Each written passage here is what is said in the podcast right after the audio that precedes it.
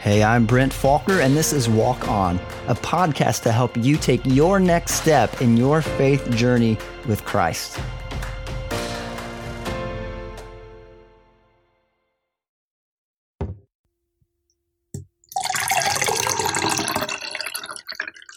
Orange juice, the iconic breakfast beverage.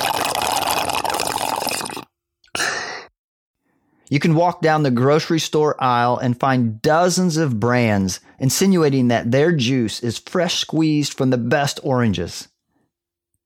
But did you know that despite what it says on the label, your orange juice isn't exactly squeezed fresh from an orange?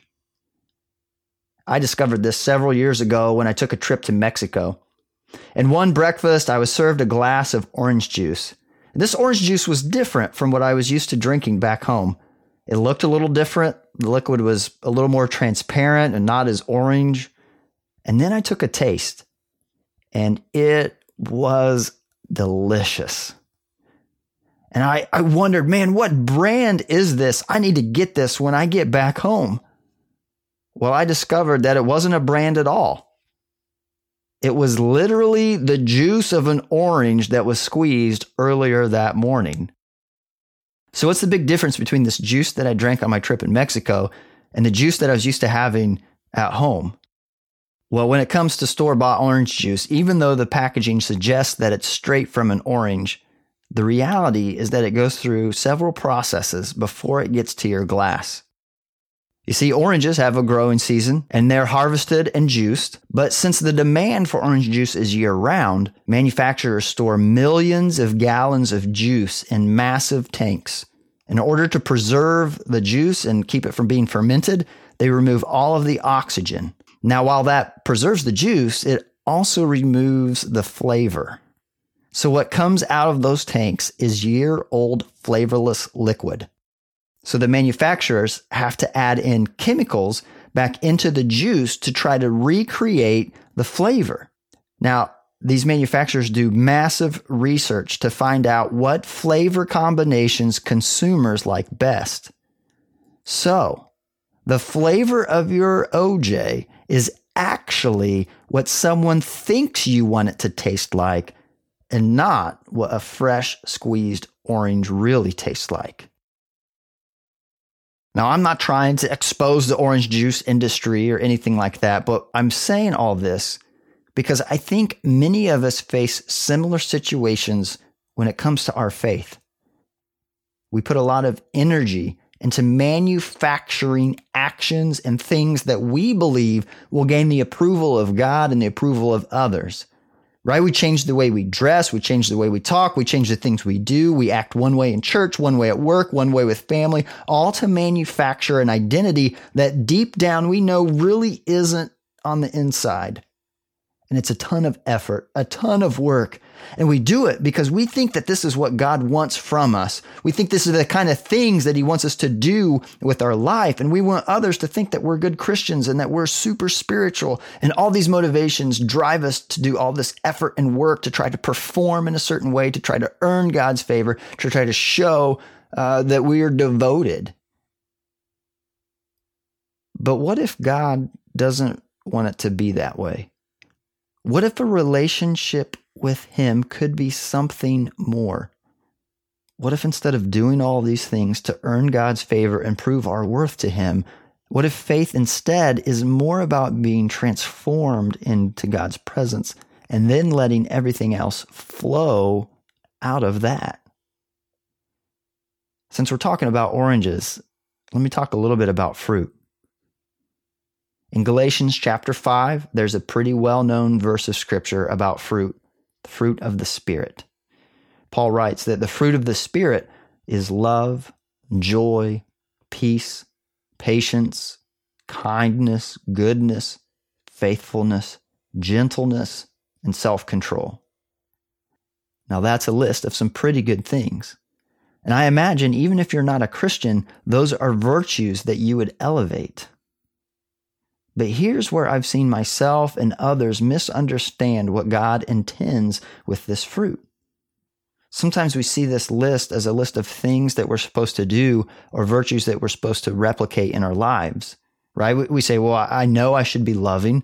I know I should be patient and kind and self controlled. So I grit my teeth. I muster up my strength and I try to do loving things and patient things and kind and self controlled things. But the problem is that's manufacturing fruit. Or, or maybe we pick one aspect and say, man, I need that in my life, right? Uh, I say, man, my life is in chaos and I need peace. So we focus on creating a peaceful environment and we carve out distractions and, and put all this energy into creating peace around us. But then there's always some kind of distraction or some unexpected noise that pops up, and all the effort that you put in to create a peaceful environment has now just ended up in more stress. When we focus and try to produce one kind of fruit in our lives, that's manufacturing fruit. The problem is that doing something is not necessarily the same as being something. Right? I can do kind things, but not necessarily be kind. Earlier this summer, my family took a vacation and uh, we got uh, off the airplane and went to the um, counter to pick up our rental car. And there was a huge line and we were towing our luggage behind us. The kids were cranky and impatient. I was tired and hungry, and the line was just inching along so slowly. And finally, it got to be my turn. I go up to the counter, and the worker at the counter looks at me and says, Hey, can I have just a minute? And as he's stepping away, I say, Yeah, no problem. But on the inside, I was furious. I was thinking, what could possibly be more important than getting me my rental car? I just want to get out of here and get on with my vacation. Can you just stay here for one more minute and get me through and then you can take your break? And I was so furious, right?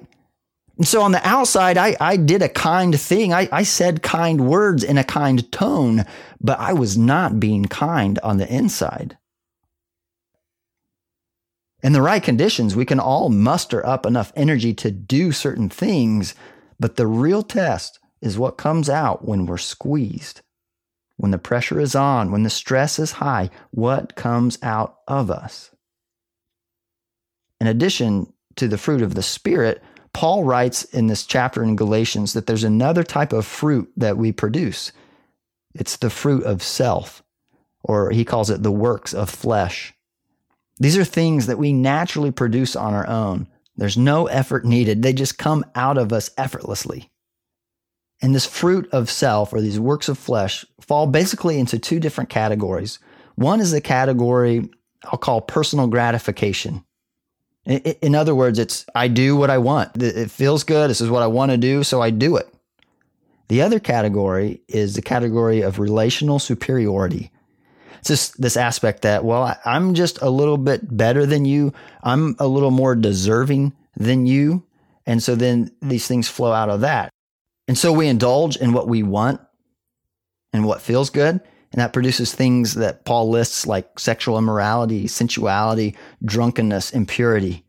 And then we see ourselves as better or more deserving than others. And that creates things that Paul lists like rivalries and divisions and dissension and factions. And then when we don't get what we want or what we think we deserve, it produces things that Paul lists such as jealousy, fits of anger, envy, strife, etc. You see, the, the works of the flesh, the fruits of our flesh are things that just flow out of those two categories, trying to get what we want, what feels good to us, and thinking that we deserve a little bit more than the person next to us. Now, the interesting thing is when we try to manufacture the fruits of the Spirit, when we try to, in our own effort, produce love and joy and peace and kindness and self control and all those things, when we do that in our own effort, it eventually manifests itself into a fruit of self, a, a work of flesh right? You want to test this theory? Just try to be patient. Go ahead. Just try.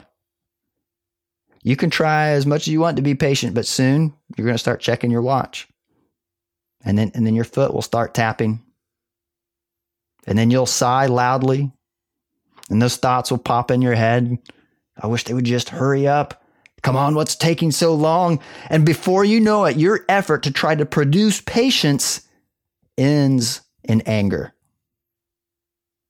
And those of us that struggle with addictions, you know this is true as well, right? You can try to be self controlled. You can say, I'm not going to do this again. I'm not going to do it. I'm not going to do this. And then when the stress or pressure or the right trigger happens, ah, you did it again. You see, self control on your own strength always ends up in drunkenness, impurity, sexual immorality, or whatever your struggle may be. We cannot produce the fruits of the Spirit on our own effort and our own strength. They always end up as fruits of ourself. It's a reason that Paul calls them fruits of the Spirit. These are not things that we can manufacture on our own. These are not things that we have to do to earn God's favor. No, these are outcomes of God's presence inside of us. It's fruits of the Spirit. And when the Spirit of God fills you, it transforms you. And these are the things that naturally flow out of that. In this section of scripture in Galatians 5, that Paul talks about the fruits of the Spirit and the works of the flesh, there's it's book ended by these two phrases, these two instructions. And these are the instructions. Paul says, walk by the Spirit. And he ends it by saying, Live by the Spirit. Let us keep in step with the Spirit. You see, only God's presence can produce fruit in us. It's not something that we can manufacture on our own. When we try to manufacture it on our own, it always ends in something less desirable. But only God's presence can bring that out in us. Jesus hints at this in John chapter 15. He talks about this metaphor of the vine and branches. He says, Remain in me. Or some translations say, Dwell in me or abide in me. Remain in me, and I will remain in you. For a branch cannot produce fruit if it's severed from the vine, and you cannot be fruitful unless you remain in me. Yes, I am the vine, you are the branches. Those who remain in me and I in them will produce much fruit, for apart from me, you can do nothing. Now, let me clarify you can do lots of things. You can do all kinds of activity. You can put forth all kinds of effort to try to get what you think you need. You can try to put all this energy and effort to try to produce these things that you want in your life. You can grit your teeth and you can muster all your strength but the true change, true impact, true love and joy and peace and self control can only be found in Jesus' presence in your life. Apart from Him, we can do nothing. So, faith in Christ isn't about putting forth all this effort to do these things to earn God's favor. It's not about putting forth all this effort to try to live a certain way and to act certain ways and do this and don't do that. No, in fact, the only effort that we need to put forth is to surrender. In John chapter 12, verse 24, Jesus foreshadows his death, but also sets a precedent for his followers. He says, Truly, truly, I say to you, unless a grain of wheat falls into the earth and dies, it remains alone. But if it dies, it bears much fruit. You see, when we daily surrender our hearts and our will to Jesus, when we seek his presence and remain in him, then what God produces in us will be fresh, vibrant, life giving fruit. Things like love, joy, peace, patience, kindness, goodness, faithfulness, gentleness, and self control. And I know I experience this in my own life. When I see my focus begin to shift onto myself, onto my own wants and desires, and away from God, I start seeing this fruit of self pop up. And the things that I truly want, the love and joy and peace that, that, I, that I think I have to work to strive for, I find those slipping away And instead, I find anger and jealousy and envy and frustration popping up in my life. But when I'm intentional about daily surrendering my will and placing my focus on being in God's presence, then I tend to see things change and I see other things produced in my life life giving fruit like love and joy and peace and patience, the fruit of the Spirit. And so faith is not about working hard to produce a certain kind of thing to earn God's favor. It's actually about surrendering your heart and letting God transform you from the inside out and produce the kind of things that He wants to produce in your life, the fruits of the Spirit. Now, one last thought about fruit fruit isn't just for me. The fruit that God produces in your life is fruit of the Spirit. It's not just for you. You see, what's the purpose of fruit? Why, why do plants produce fruit in the first place? every piece of fruit contains a seed. You see, fruit is about reproduction. It's how a species of a tree spreads and grows. And the fruit that the Holy Spirit produces in your life, it's not just for you.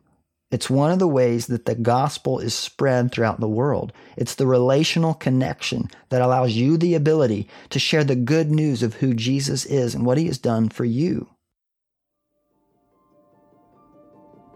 And so, as you and I seek God, as we surrender our hearts to Him, as we walk in the Spirit and remain in Him, then it will be through our lives that God extends His love and goodness and peace with a world that so desperately seeks those things.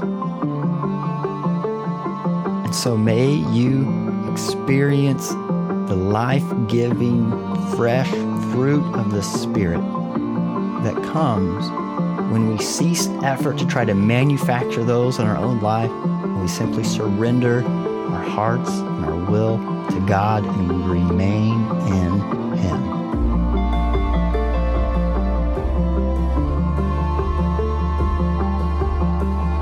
Hey, thanks for joining me for another episode. I hope this encouraged and challenged you to take your next step in your faith journey with Christ. If this episode has been encouraging to you and you want others to experience that, the best way to do that is to share it with others. And you can also comment or rate this podcast, uh, and it will ensure that other people will be able to encounter it as well. Thanks so much.